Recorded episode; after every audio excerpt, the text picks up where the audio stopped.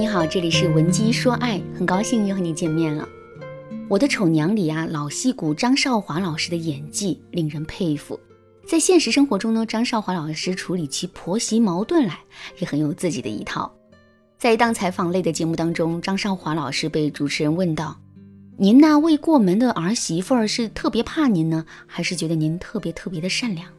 张少华老师马上就回答说：“我从来没有把她当儿媳妇儿。”我都是把她当闺女，我对她没有太多的要求。我看着不顺眼，我会说，说了不乐意就不乐意。人们都说婆媳矛盾怎么怎么样，你只要把儿媳妇儿当闺女对待了，婆媳之间就不会有矛盾。再一个，你要明白，你儿子爱她，你要比儿子还爱她，这婆媳关系就好了。这番话一出口啊，现场的观众纷纷表示赞同。不得不说，张少华老师的这番话确实是充满着智慧。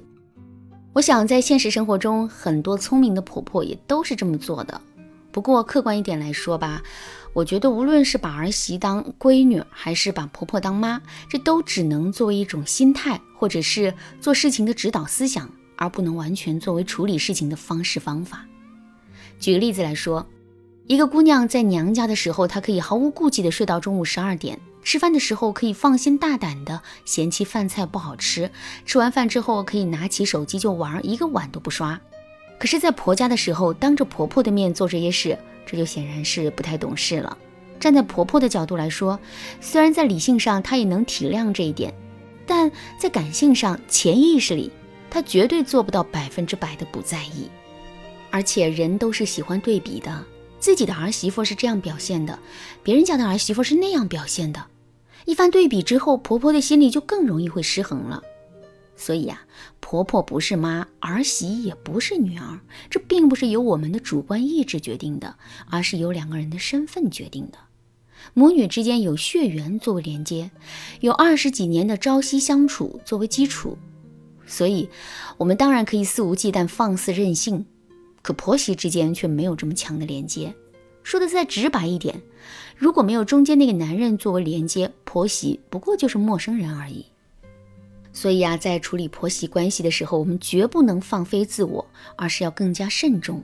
具体的，我们要注意下面几点。第一点，不要在婆婆面前指责自己的老公。俗话说得好，儿子是妈妈身上掉下来的一块心头肉，这说明啊，母子之间的连接是这世上最紧密的连接。所以，即使一个儿子做的再不好，做妈妈的肯定都是包容他的。不光是包容，大多数的妈妈还会有一种保护自己的儿子、为自己儿子辩护的心理。这种心理就像是我们新买了一款包包，背在身上之后，我们也觉得它很丑。但是即使如此，我们绝不会允许别人说它丑。所以啊，无论从哪个角度来说，在婆婆面前说老公的不好，这都是不明智的做法。而且呢，如果我们数落完男人之后，男人就乖乖听话了，那后果就更加严重了。为什么会这样呢？这是因为婆媳之间是存在着竞争关系的。竞争什么呢？竞争中间这个男人的所有权。如果婆婆发现男人一点都不听她的话，可是却对我们言听计从的话，她肯定是会吃醋的。在这种情况下，婆媳关系势必会变得更加紧张。所以，我们千万不要在婆婆面前说老公的不好。如果有些事情非说不可的话，我们也要多绕几个弯，多使用一些技巧。首先，我们可以使用正话反说的技巧。举个例子来说，我们想说男人很邋遢，很不讲卫生，脏袜子丢得满屋子都是。这个时候啊，我们不要直接说他的不好，而是要夸奖他的进步。比如，我们可以当着婆婆的面对男人说。亲爱的，我觉得你真的进步了很多。虽然现在你还是会偶尔在卧室里乱丢袜子，但次数已经比以前少很多了。所以我相信，只要多给你一点时间，迟早有一天你会彻底改掉这个坏习惯的。这么一说，我们既指出了问题所在，同时呢又夸奖了男人，这真的是一举两得。另外，我们还可以使用暗示法来达成自身的目的。所谓的暗示法，就是我们什么都不要说，什么结论都不要下，但是我们要想办法把问题的症结展示在老公和婆婆的面前，让他们自行去体会。还是拿男人乱丢袜子的事情来说，我们根本就不用总结性发言，说男人的习惯不好，屡教不改之类的，而是要把老公和婆婆拽到屋子里看一看，然后当着他们的面一点一点的把屋子收拾好。那这样一来，问题自然就不言而喻了。其实，在婆婆面前评价老公的方法还有很多。如果你想对此有更多的了解，可以添加微信文姬零五五，文姬的全拼零五五，来获取导师的针对性指导。第二点，不要试图去改变婆婆。遇到事情的时候，我们总喜欢去争个对错，尤其是婆婆和儿媳之间，由于年龄、观念、生活习惯等的不同，彼此之间很容易会出现分歧。这个时候呢，我们该怎么处理这些分歧呢？很多姑娘的做法都是得理不饶人，不管大事小事都要跟婆婆争个对错。但其实啊，这种做法是大错特错的。首先，婆婆不是妈，没有那层血缘关系在，我们就事论事的争吵很可能会多出很多其他的意味。比如，婆婆可能会想啊。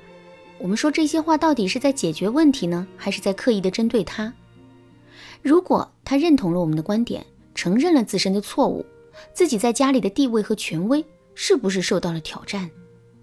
那基于这些复杂的想法，婆婆绝不可能和平的接受我们的意见。所以，如果我们坚持去跟婆婆理论的话，最终很可能会落得两败俱伤。另外，到了婆婆那个年纪的人啊，思维肯定没有年轻人活跃，所以即使我们的观点是对的，他们也很难理解，更不要说改变了。既然我们的争吵注定是没有结果的，还会给两个人带来压力，那我们为什么还要吃力不讨好的去争吵呢？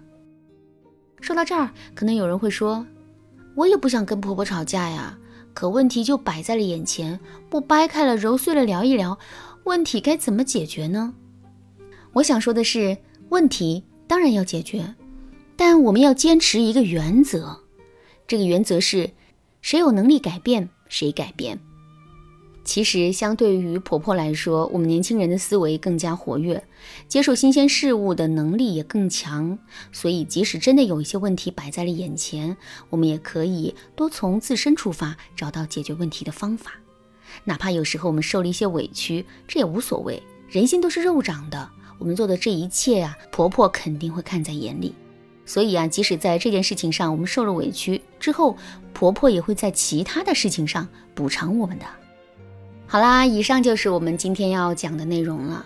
如果你想在这节课程的基础上学习更多的有关婆媳相处的原则技巧的话，可以添加微信文姬零五五，文姬的全拼零五五，来获取导师的针对性指导。好啦，今天的内容就到这里啦。文姬说爱，迷茫情场，你得力的军师。